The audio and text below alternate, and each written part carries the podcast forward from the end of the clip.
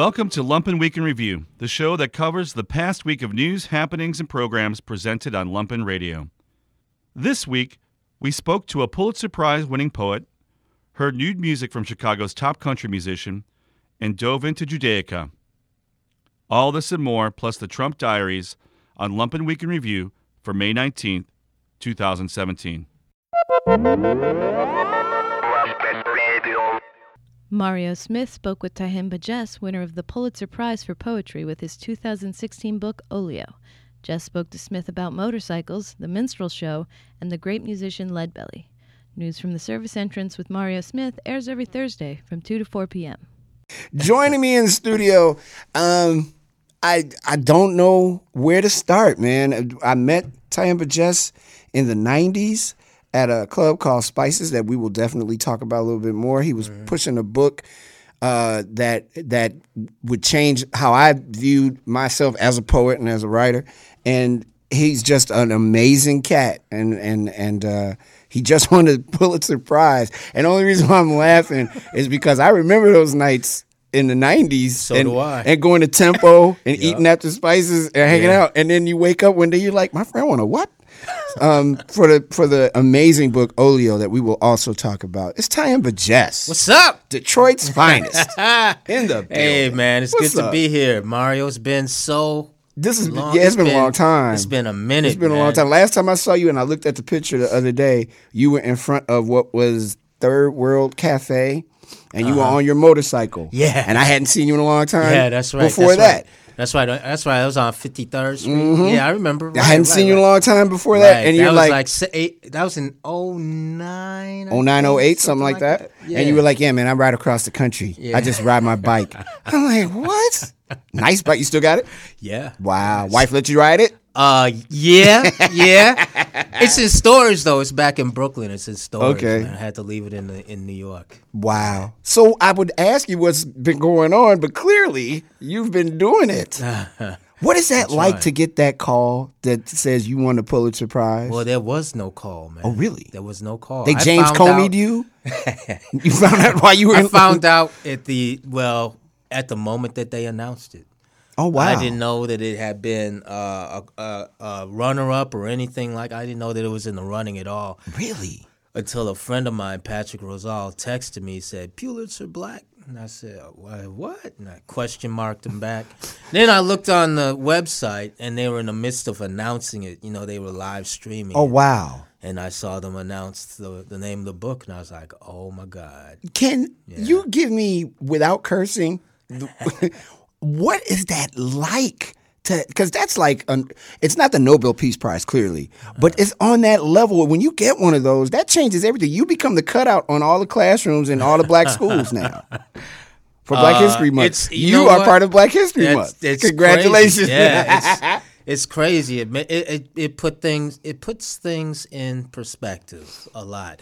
Um, and uh, one thing I will say is that I uh, I'm on sabbatical this year. I work at College of Staten Island, so I mm-hmm. live in New York. Mm-hmm. Um, but I got I came back here to be on sabbatical, and I got married to my lovely wife Kelly. Absolutely. Uh, hey Kelly. Chicago, West Side, South Side too. Yes. And um, what what the great thing about it was to be here in Chicago on the hundredth anniversary of the birth of Gwendolyn Brooks, mm-hmm. and that that really like to me seemed um, seems kind of kind of kind of awesome. Mm-hmm. I'm reading on the seventh in the Big Brooks Day. Right, right, thing. right, right. I think I'm gonna be there. Yeah, and and I, I my I will tell the story that night, but the night I met Gwendolyn Brooks, she looked at me and went, hmm.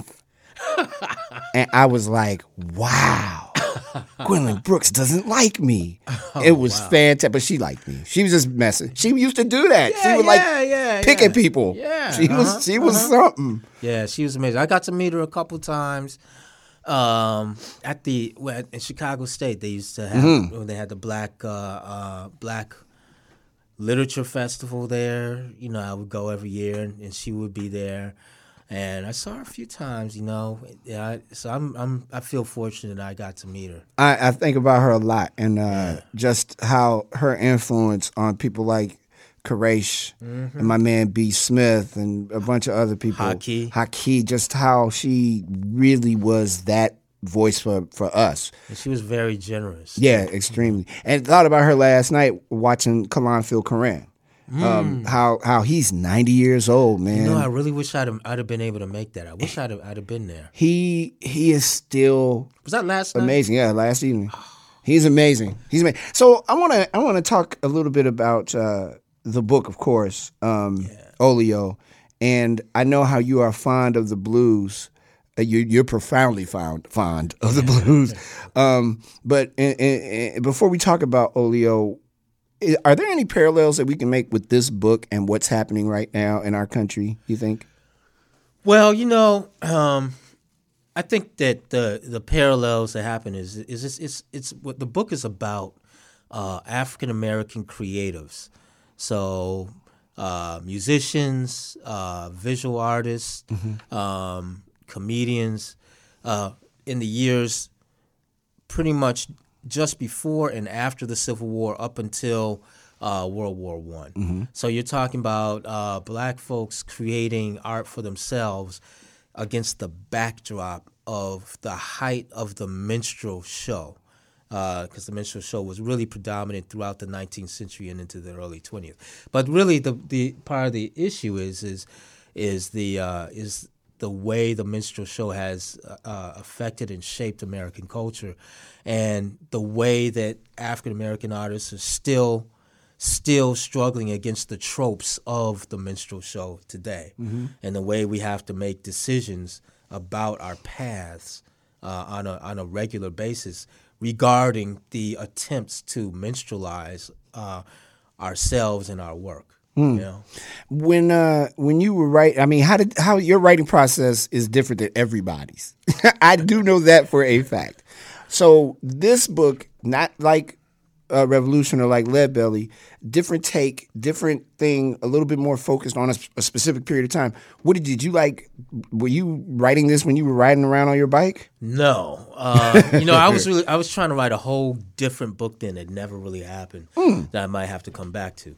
But this book really uh, started writing it in around uh, 2009, 2008 or so, and uh, uh, it really started with a fascination or really a, a question in my mind about the history of black music before the uh, dawn of recorded music.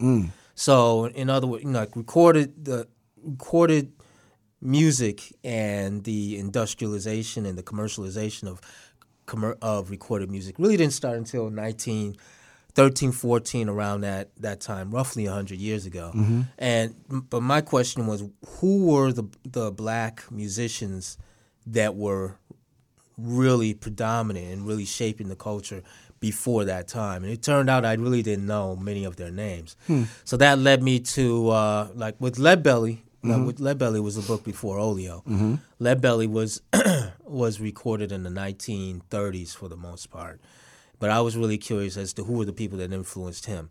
So that led me to people in in uh, genres like ragtime. So Blind Tom, who was uh, blind and autistic, born in 1849 on a plantation in Georgia, owned by the same slave owning family really throughout the entirety of his life s- until his death in the early part of the in the first decade of the uh, 20th century.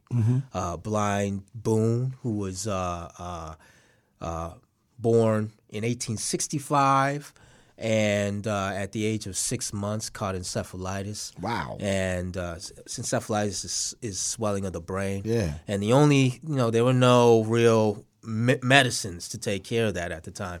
So, in order to relieve the pressure on the brain, the doctor removed his eyes. wow Right.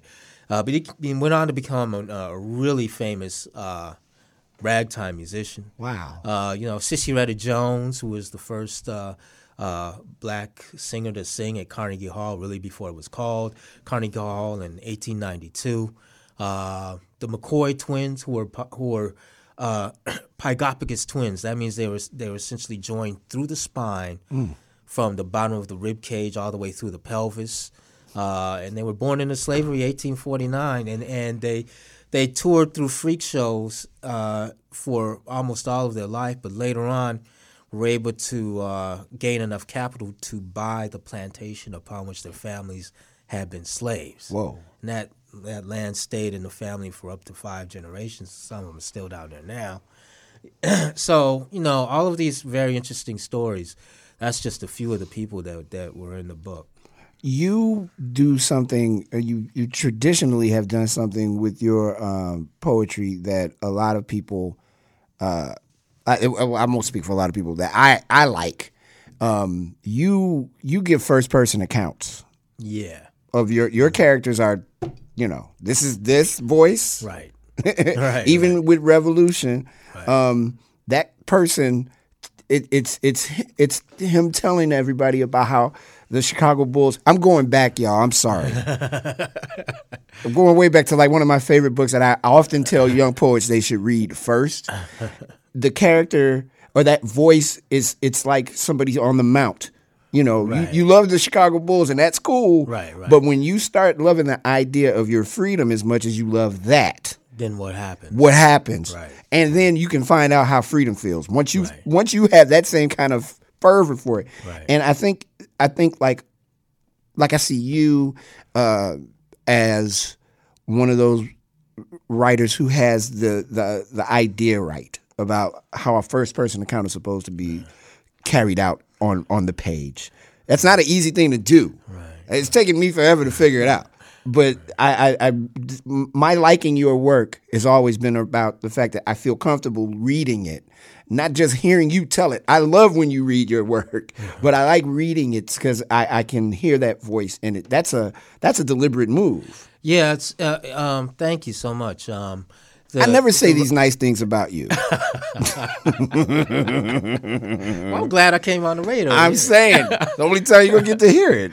Uh, but you know, the poems, most like the the two books that I wrote, uh, are that were published by outside. The first book was self published, Right. Right. That Which was like- also a powerful moment in my my poetic history to see that. That was basically going to the Xerox machine, Right. You know, Right. Yes, sir. But Yes, the other two was uh, were Lead Belly and uh, this this one. They're all persona poems, Mm-hmm. so they're in the voice of the people at at various particular times in their in their lives. So that that just involves a lot of research about each of the people involved in in the that in the in the poems and going over the historical record, multiple historical records, and trying to uh, determine which ones are more accurate, since and and trying to get a sense of who is uh, who is doing what, when, and how it affected them, and how and how the their age,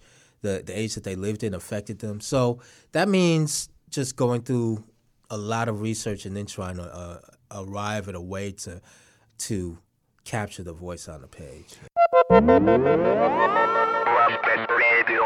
Bad at Sports spoke with curator and artist Ionit Behar about her role at Spertus, the Institute for Jewish Learning and Leadership. Behar, who speaks six languages, spoke about curating Judaica and about art in general. Bad at Sports airs every Wednesday at 11 a.m. And today we have been graced with the presence of Ionit Behar. Welcome to Hi, uh, the Co Prosperity Sphere and WLPN Inside. Inside. The CoPro. We're inside the CoPro. And outside, there's concrete being poured. Lots of it. In- infrastructure is being Yeah. is being created. here Progress. in progress in in Chicago. More on the construction update later. Is that the T? So let's uh let's start off uh like right square down the middle. Um, so uh you've been here in Chicago for five years. You're over at UIC working on a PhD. You've got your finger in a number of different things, curating. You've got some projects going on. Let us in. What are you What are you doing That's these days? right. Definitely a lot of different things. Um, so I went to, I came to Chicago to go to grad school to SAIC. Um, I studied, yes, with my, uh, with Dana. So um, we, I, I went to our history. I studied there. and I'm at UIC studying our history. I'm writing trying to write my dissertation on an Argentine artist from uh, the 1960s. Um, but um, I work at the Art Institute now as a researcher and as a curator at Spertus Institute for Jewish Learning, um, where I curated the first show and opened um, a, f- a few weeks ago. Um, but I'm also involved in a non for profit uh, fieldwork um, collaborative projects, and I can tell you more about that. Well, we'll get to fieldwork in a 2nd So, Mm-hmm. um, you obviously just have a show going up at the Spertus. What what could people see there? People can see um, a show called Ben Shahn, If Not Now, When. Uh, ben Shahn, uh, many Americans know uh, him, um, or, um, you know, people in the arts might know him. Art historian. Uh, art historians. um, but he's one of sort of the icons of the ar- artists of the 20th century. And so I am a curator of collections, so the exhibition um, is based on works from the Spertus collection, and uh, we are showing his latest works from the 1960s. So uh, there's two big sort of series of works. Um, a civil rights portfolio and another portfolio which is the sort of last work he made. Excellent. Maybe we can broaden this out a little bit for people. Who, what's the Spertus for people who are not familiar, or haven't graced its Spertus, halls? Yes, sure. So um, it's it opened in the 30s or in the late 20s in 1928 um, as the sort of Chicago uh, College for Jewish Learning. So it was the college uh, for Jewish learning where people would go to get uh, degrees or uh, mostly focused on sort of immigrants that would arrive to Chicago at that time, mostly from Europe, right? Uh, but then sort of Spertus evolved, um, changed uh, opened a museum. You know, if I fast forward to the 60s and 70s here in Chicago, it opened a big museum. Um, and in 2008, um, they moved to what is now Spertus Institute of Jewish Learning, which is on Michigan Avenue, Michigan, and Harrison, right next to the Museum of Contemporary Photography, uh, Columbia College. Um, and there, Spertus offers a variety of courses of Jewish leadership and entrepreneurship, um, you know, Jewish studies, um, and hosts lots of events. And they just open an art space, and that's what I'm basically doing now. Well, and yeah, that's what I was curious about is hearing how you came to because you are the first curator I've known of at the Spertus, even though they've done cultural programming and I've seen art shows there in the past. Um, it feels like new. It feels new. It feels new to me for sure. Um, but they had a curator for uh, at least 10 years, um, and she was focused on a much more sort of backstage of things, sort of dealing with collections. And what that means is, you, you know, accepting gifts and um, sort of preserving the collection. Um, but now is the first time that I think it's a public thing that we are showing exhibitions and making it um, available for people. Yeah. Well, yeah, and it seems like, I mean, I want, yeah, I love. I when I saw that Ben Shahn was that the Spertus was going to be exhibiting work by Ben Shahn, I felt like that was such an exciting, like you know, one of the art historical greats that you learn about, and who I always like love those the drawings of the tra- uh, trash cans, like shopping carts? Yes, exactly. and um and like this really angular tight work that's like having a new context right now.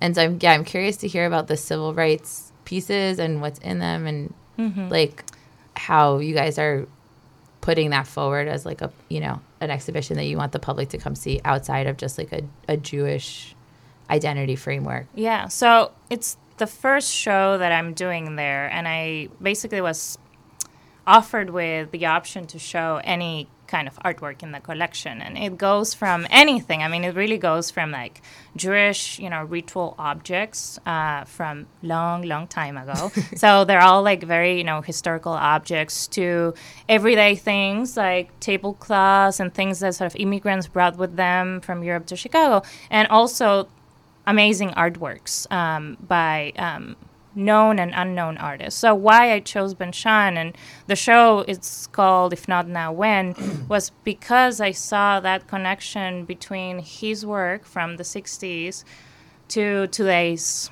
world and sort of what we're living, especially here in the U.S. Um, and I thought it was important to bring that kind of work to a Jewish institution and sort of.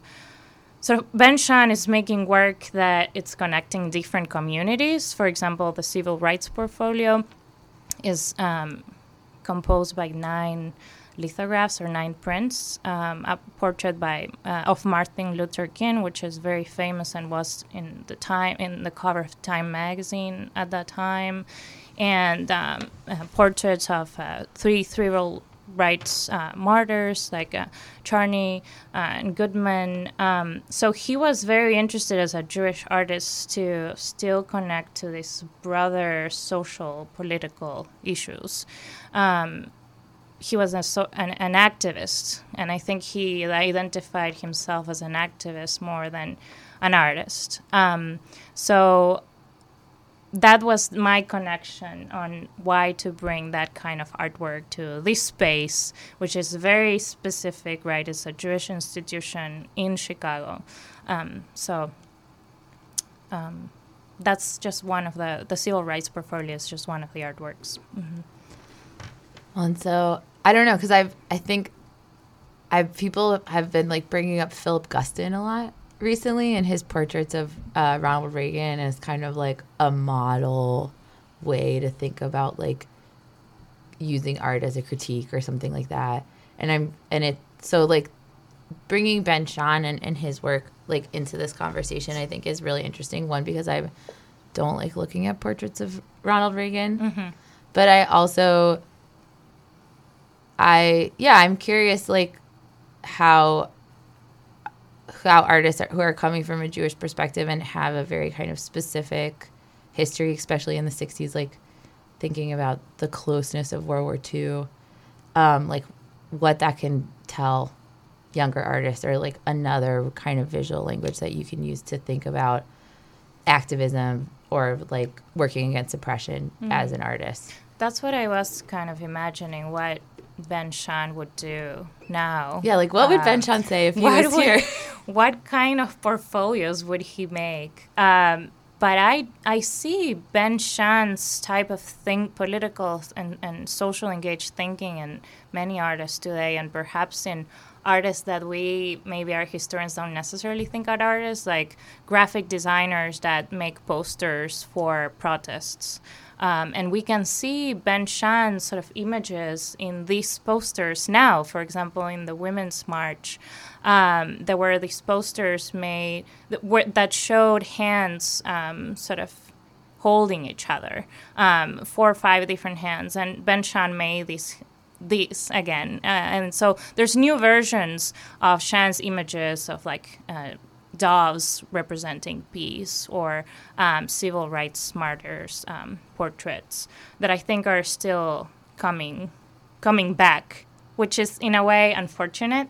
Um, but we are very much stuck in the 60s. of unfortunate because of the need to look back is, is that yeah i mean you certainly see this as well you see people reaching for you know there's a lot more hunter s thompson and ralph steadman appearing in similar Totally. ways uh, as people are looking you know so maybe we're the 60s maybe we're in the early 70s i don't know if that Both are pretty grody. yeah there's di- different i might have to adapt my hair in different ways or something i don't know Right, but Ben Shahn lived First World War, war, Second War, and you know all the the civil rights movement. So he lived through these so many uh, sort of crises, and of course that influenced his practice. Um, and uh, one of the main projects that he did, which I thought was very relevant um, for today's world, was um, he spent many years traveling in the South, um, taking photographs of workers and sort of documenting um, the South uh, lifestyle and the working conditions. Um, and again, unfortunately, I, I feel like there's connections um, with today's world in the U.S. with that sort of documentation and his focus on that part of the country.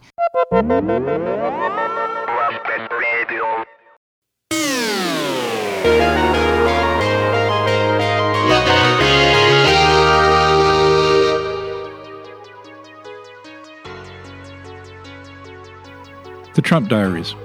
This week, Donald throws Israel under a bus while leaking highly classified intelligence to Russia. The FBI strongly disputes Trump's narrative over Comey's firing. Sean Spicer hides in the bushes, and the specter of impeachment rises after it is revealed Trump tried to get the FBI to drop its investigation into Russia. These are the Trump diaries. Day 111, May 10th. Andrew G. McCabe, the acting director of the FBI, told the Senate that the White House's assertion that James Comey had lost the backing of rank and file FBI agents was false. McCabe said at the hearing, Director Comey enjoyed broad support within the FBI and still does to this day. The vast majority of FBI employees enjoyed a deep and positive connection to Director Comey. McCabe also called the ongoing investigation into Russian ties to the Trump campaign highly significant. Trump admitted yesterday he was thinking of the Russia probe when he fired James Comey. In related news, Deputy Attorney General Rod Rosenstein apparently threatened to resign after the White House said he was the reason James Comey was fired. Multiple outlets reported that just the day before, Trump told Sessions and Rosenstein to find a reason in writing to sack Comey. The White House claimed it was unaware that the Deputy Attorney General threatened to quit. And Jason Chaffetz, head of the House Oversight Committee, has asked the Inspector General to expand the Russia probe to include Comey's firing and the Senate voted to uphold an Obama era climate change regulation to control the release of methane from oil and gas wells on public land. Senators John McCain, Lindsey Graham, and Susan Collins broke with their party to join Democrats and defeat the resolution. And the Department of Homeland Security is considering banning laptops and other large electronic devices from carry on bags on flights from Europe. That would extend a limited ban that was put in place in March. The ban was put in place after intelligence showed that ISIS was developing a bomb that could be hidden in portable electronic devices. And in the latest bizarre incident involving the White House press secretary, Sean Spicer apparently hid in a clump of bushes to avoid speaking to reporters about the firing of FBI Director James Comey. The problem was that Spicer was easily spotted by the press corps, and after a strange few minutes, Spicer emerged to answer questions on the condition that he was not filmed while doing so. Said Spicer, just turn the lights off.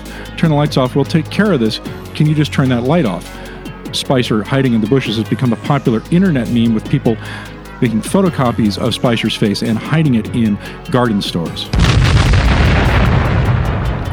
Day 112, May 11th. Trump launched a long promised commission on so called election integrity, a panel on voter fraud that many consider a sham. The commission, established by executive order, comes after Trump falsely claimed more than 3 million undocumented immigrants illegally voted in November's election, denying him a win in the popular vote. Kansas Secretary of State Chris Kobach, who has aggressively pursued allegations of voter fraud in the state, will serve as vice chairman of the commission. Kobach has spent millions of dollars pursuing voter fraud and has only maintained nine convictions in his state. Day 113, May 12th. Hackers using a tool stolen from the United States government conducted extensive cyber attacks. The hackers disrupted Britain's public health system, locked up computers in 74 countries, and put hospitals in Britain in severe form. The attacks aimed to blackmail computer users by seizing their data. In Britain, that blocked doctors' access to patient files and forced emergency rooms to divert people seeking urgent care. Kaspersky Lab, a Russian cybersecurity firm, said it had recorded at least 45,000 attacks, again, on 74 countries and Trump warned James Comey against leaking anything negative about the president via Twitter. He also said he may cancel future White House briefings.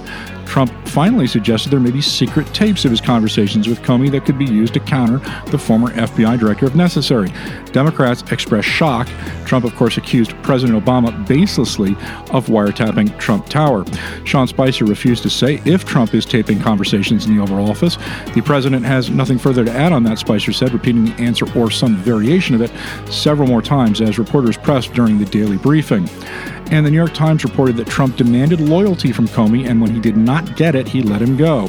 Trump also explicitly referenced the ongoing investigation into Russian ties as a reason to can the director. Trump shifted his explanations on Comey again later in the day, claiming to NBC, quote, this Russia thing is a made up story.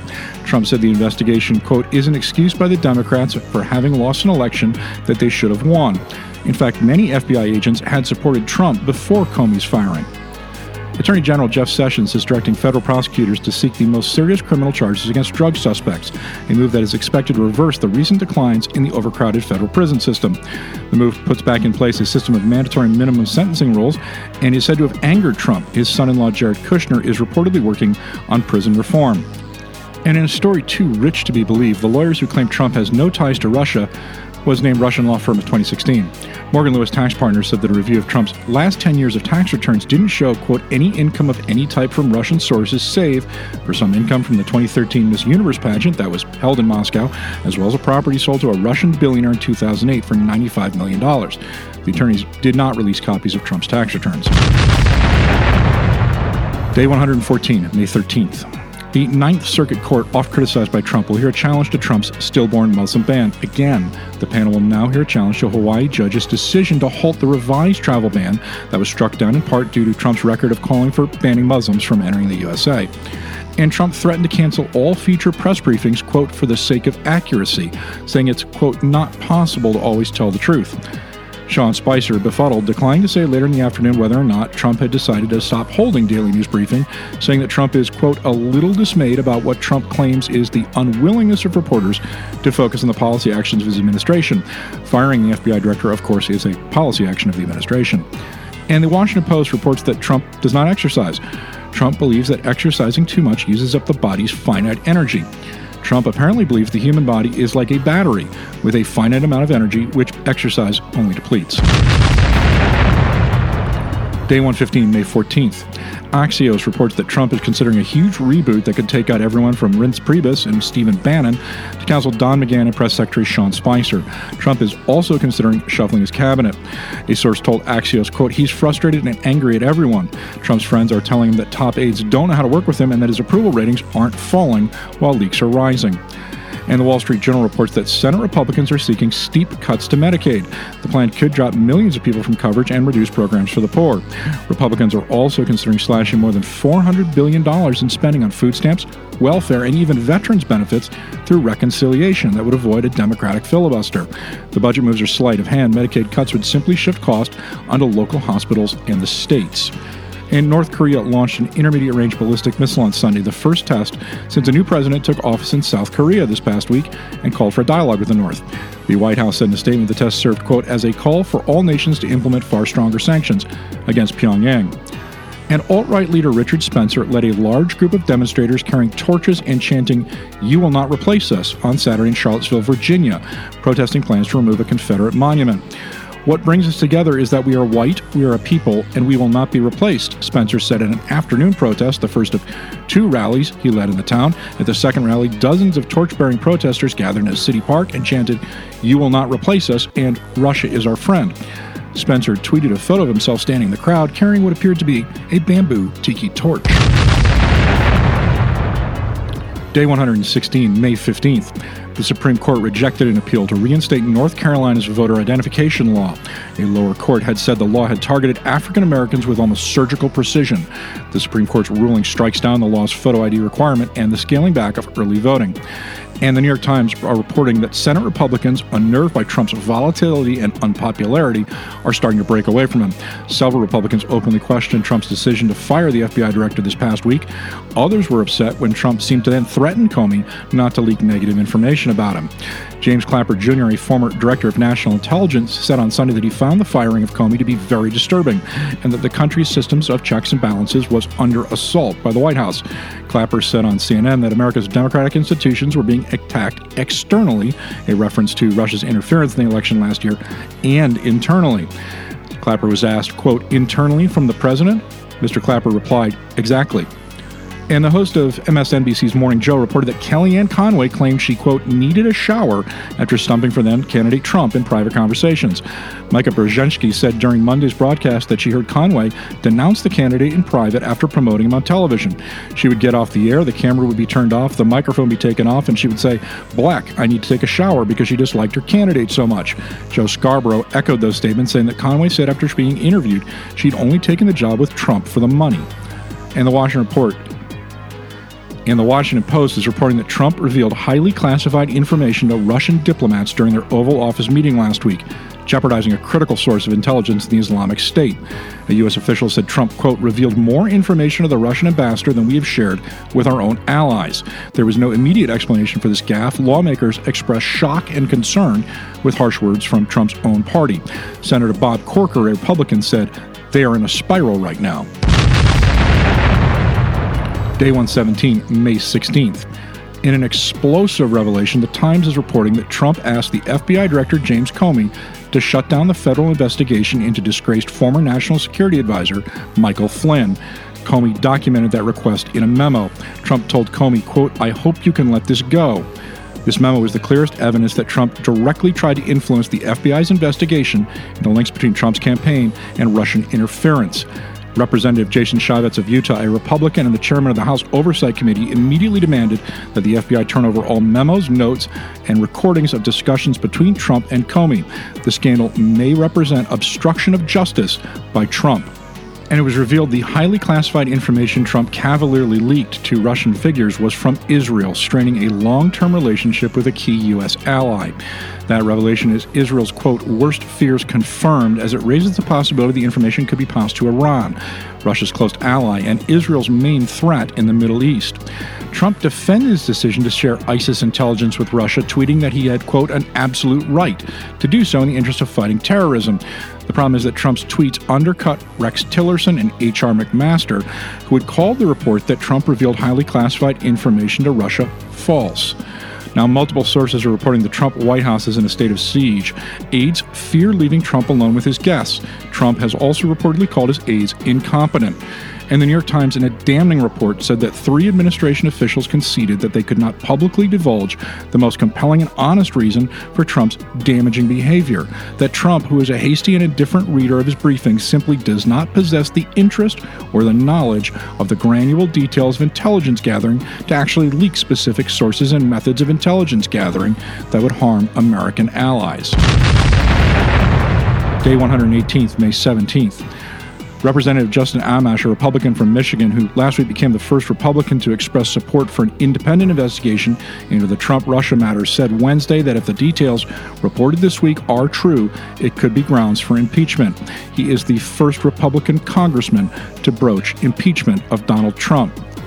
And in a stunning development, the Justice Department has appointed Robert S. Mueller III, the former FBI director, to serve as a special prosecutor to oversee its investigation into ties between Trump and Russian meddling in the election.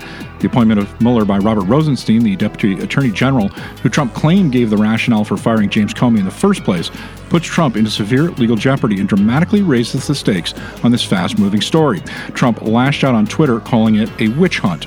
And the New York Times revealed also that Michael Flynn told the Trump transition team weeks before the inauguration that he was under federal investigation for not declaring work as a lobbyist for Turkey, according to two people familiar with that case. Despite the warning, Flynn was named National Security Advisor and, of course, was fired less than a month into the job.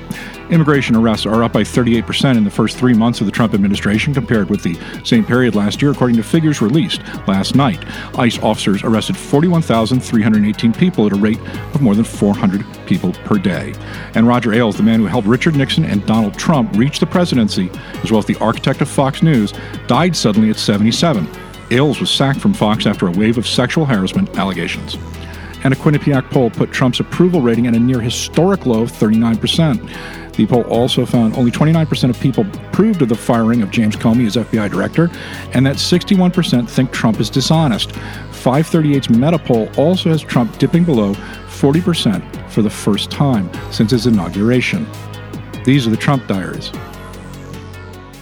Radio Free Bridgeport brought on musician and lumpen DJ Sir Lawrence Peters to talk about making money off music, labels, and the songwriting process. Lawrence and guitarist Matt Gondernsky also played new music off a forthcoming release. Peter spins tunes every Wednesday drive time on Country My Way from 4 to 6 p.m. Radio Free, with John Daly, Ed Marzewski, and Jamie Trecker, airs every Tuesday at 4 p.m. You were just listening to Wishful Drinking. Lawrence Peters and Matt are here in the studio, and thank you guys very much. Thanks for Appreciate it. having us. Some new material coming out, and uh, you guys are in the process of creating it right now. You were just talking a little bit about uh, the studio you guys are using here in the city. Yeah. And the uh, the magical machine that will record it all. yeah, that's right. yes, indeed. What do you guys want to accomplish with the next album? What are you trying to put out there? Oh well, what do we want to accomplish? Um, you know, I've got I've got some lofty goals which are completely unrealistic and probably won't happen. It'd be great if it got some some play somewhere on the radio besides here or you know whatever. Um, it'd be nice if uh, it's it's kind of a sad thing that this is where the music world has ended up, but uh, it'd be real cool if we could get you know like a like a movie slot or uh, you know even a commercial would be cool. It, it's it you know when I was a, a youngster, I used to really think of that stuff as selling out, and I thought it was the worst thing ever. But sadly, it's about the only way you can make money as a musician anymore, um, and uh, so it's the sad reality. I, I'd like to be able to have something to live on besides cat food when I turn old enough that I can't bartend or whatever anymore. You know. I mean, does that does that bum you out that the, the commercial industry is really now the only place people don't seem to want to pay for music? And, It does. Uh, you know, Yeah.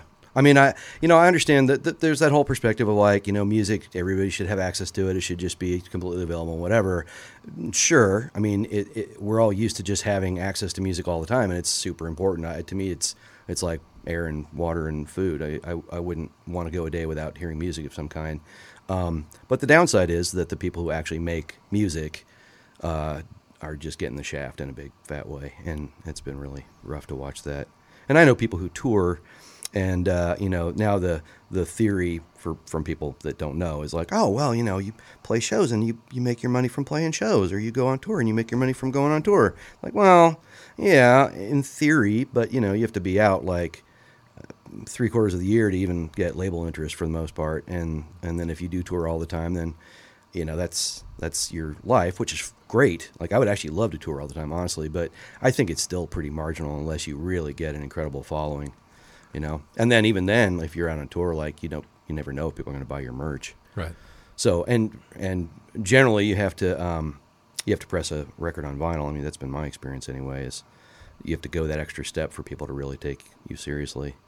And how much does it? I mean, does it matter being on a label now or not? Is that does Well- it help you or does it help you at all? I guess? Well, yeah, I think it does. I mean, I think I think that um, I think there are certain opportunities that you're unlikely to get if you're not on a recognized label, um, even something that's maybe smallish but but has a track record. You know, Right. Um, yeah, it's it's it's tough to get into certain certain opportunities if you don't have label backing. And the thing that's that's great about labels that you know people have poo pooed for a long time. They're like, oh, labels ruin music, and it's it you know there's a there's some truth to that. But but the the positive side of that is that if you know if you had a label backing you up, then theoretically they're promoting your record for you and doing a lot of the busy work. So they they get paid for that. Like they take money out of the sales, but it behooves them to get your record out to the world and get people listening to it. So you benefit from that and and then theoretically you make some money off of that, you know, and then you get some other opportunities. Like I don't think you necessarily are gonna like I don't know anybody who's making a fortune off of being on a, a label, Right. but at least um, you get doors open to you that you wouldn't have otherwise, and then you can kind of string along uh, opportunities until it becomes something viable. and maybe offsetting some of that cost that you said, you know, just the, the time and hours that it takes. Oh, yeah. uh, more importantly, that, that translates into dollars uh, on the road. Yeah, and um, uh, I think maybe more importantly is like, so you know, I have, a, I have a regular job, and then I, you know, I'm, I'm the chief cook and bottle washer of the Lawrence Peters outfit. So I write all the songs, and I book all the shows, and I wrangle the cats with this joker, and uh, you know, make the flyers and get the posters made if we get fancy posters and like all that kind of stuff, and um, it's just a lot of work. Yeah. It's just an amazing amount of work. Like um, we've actually been lucking out. This year has been great. Um, actually, the last two years we've been getting a lot of, of really cool opportunities, like playing a bunch of bunch more City of Chicago stuff. Like we're playing Summer Dance this year. We played Taste of Chicago last year. We're doing uh, this thing in uh, um, at the Na- at Navy Pier in uh, I think August, and that's going to be really cool. Um, You'll be around 110 degrees, so I don't think it'll be cool. well, at least we'll be on the water, so That's true. it's cooler by the lake, buddy. yeah, well, It's a thing. it's a thing. it's a thing. But um, but you know, I've had to sign like all the all these contracts. I've to so I've developed this knowledge of of music law ease. You know, I go through and figure out what's what's legit and what's not, and then make you know ask questions if I think something's not legit. So it's it's just a, a lot of work, and it's not my it's not my spot. You know, it's I'm just I'm not that's not my brain. I'm not the guy that likes writing grants and that kind of stuff. You know, I I'd rather be spending my time writing songs and preparing for shows and listening to records and that kind of stuff. But you know, I in order for us to be anywhere nearly as successful, quote unquote, as we are, you know that that's what we have to do. For those listening or, or musicians out there, are there any resources that you found around intellectual property that can help others, or have you found particularly useful? Um, well, besides trial and error. well, I, I haven't actually submitted anything from the any of any Lawrence Peters outfit stuff to any licensing places. Um, but uh, I was in uh, Mark Uribe um, when they recorded their first record, and there was a song from that record that ended up in a commercial. I can't remember what the car. It was a car commercial, and we all got a nice paycheck. It was really cool. Um, and then uh, Velcro Lewis Group got a a, a a song in uh, Shameless re- Oh. last year, which Wow, was also right. really cool. That is cool. Yeah, um, but when the record, yeah, this is another thing about the the sort of the time and complication of be, wearing all the hats in a in a band is that when that first Lawrence Peters outfit record came out, um, it was man, it was all I could do just to get the thing finished and out there. Like I still owe people Kickstarter stuff, and that's been years now. So, I mean, that gives you an idea, and and that's not where I want to be. Like I'm, I don't want to be that guy. Um, and I just like I really wanted to get it, like to throw it out to some license, licensing agencies, and I just didn't have the time or the mental capacity to do it. It was just too much. I was just overwhelmed. Yeah. So I, th- I think with this next one, like I, I learned so much from that first one. It was like a, it was like a really expensive, uh, you know, education. It was it was like going to school for music.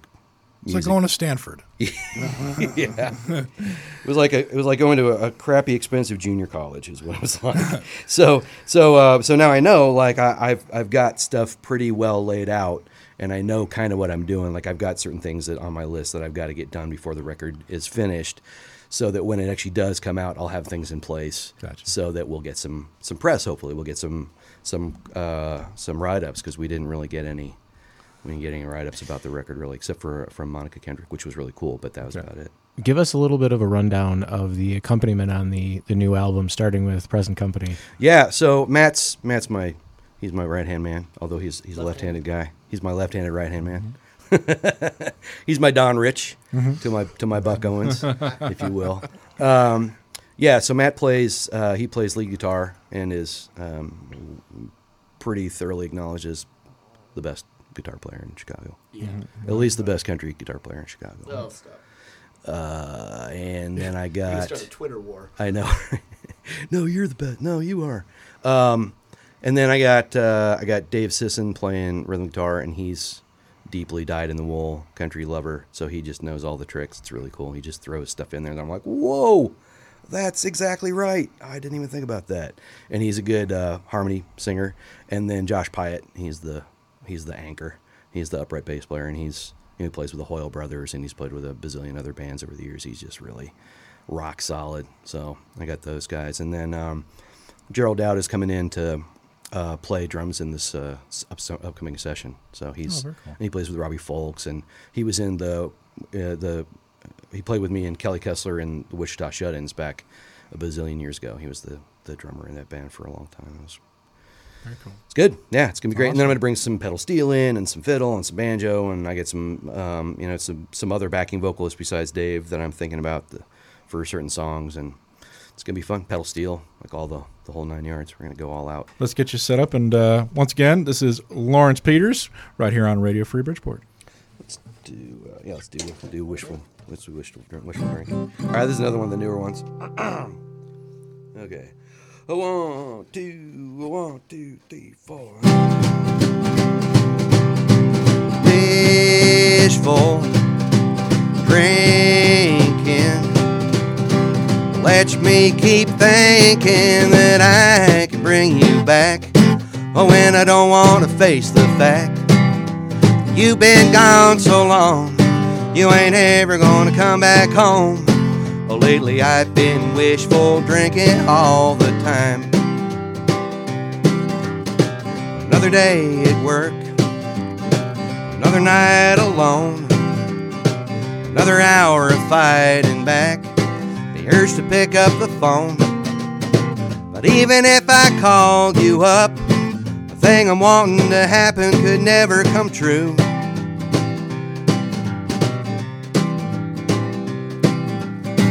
Still the one that I want, but not the you of today.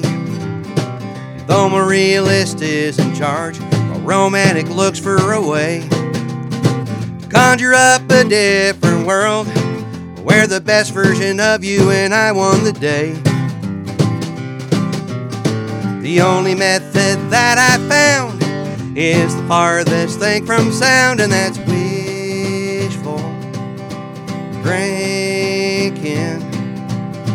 It lets me keep thinking that I can bring you back. Oh, when I don't want to face the fact that you've been gone so long, you ain't ever gonna come back home. Well, lately I've been wishful drinking all the time. Back at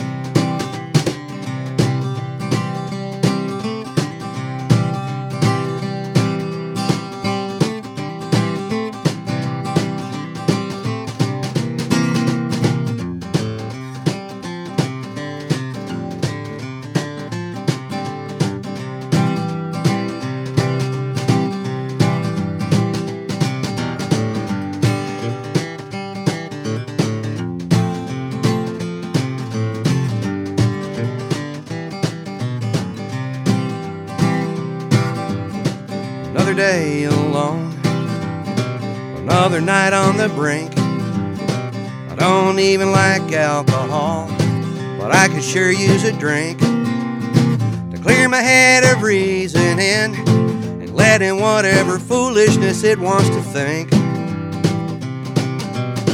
To get this lonely old heart unbound, I'm going in for another round of wishful drinking.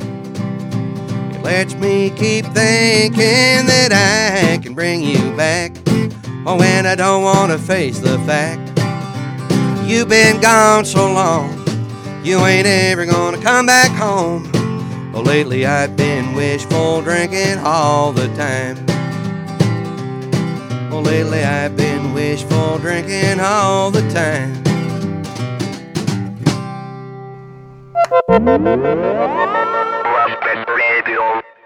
and Anana Upton sang a jaw dropping version of Pie Jesu from Requiem by Gabriel Fauré, also on Mario Smith's show this week.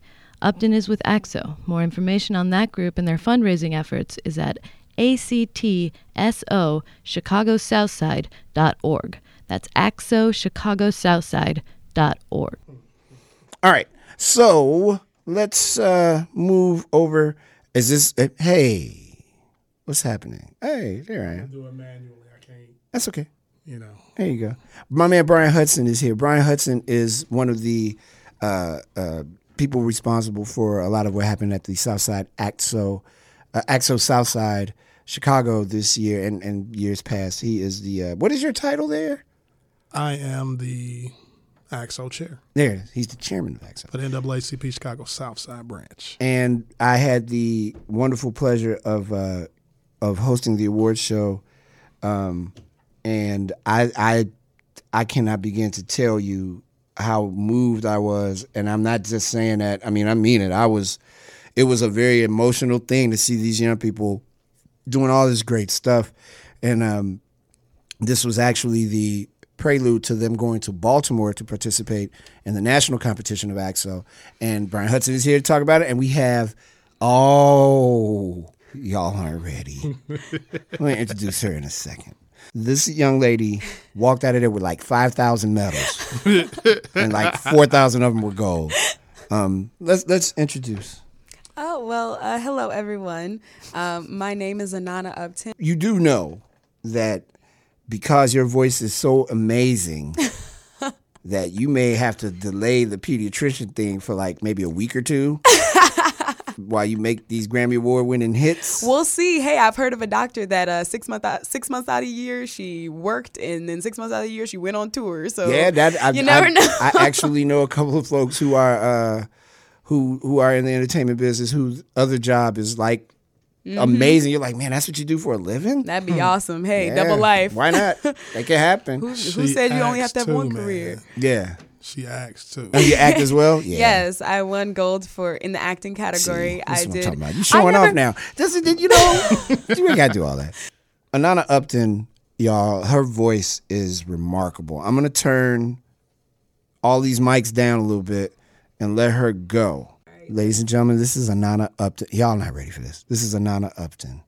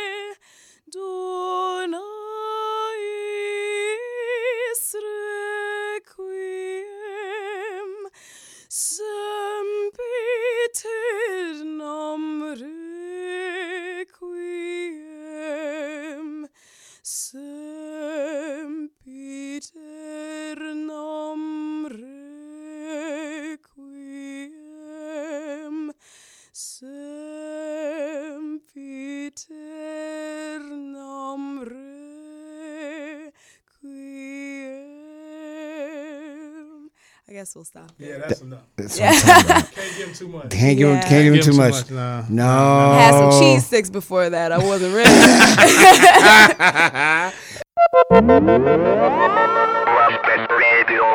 The Lumpen Week in Review is produced by the staff and volunteers of WLPN LP Chicago, the community radio of the future.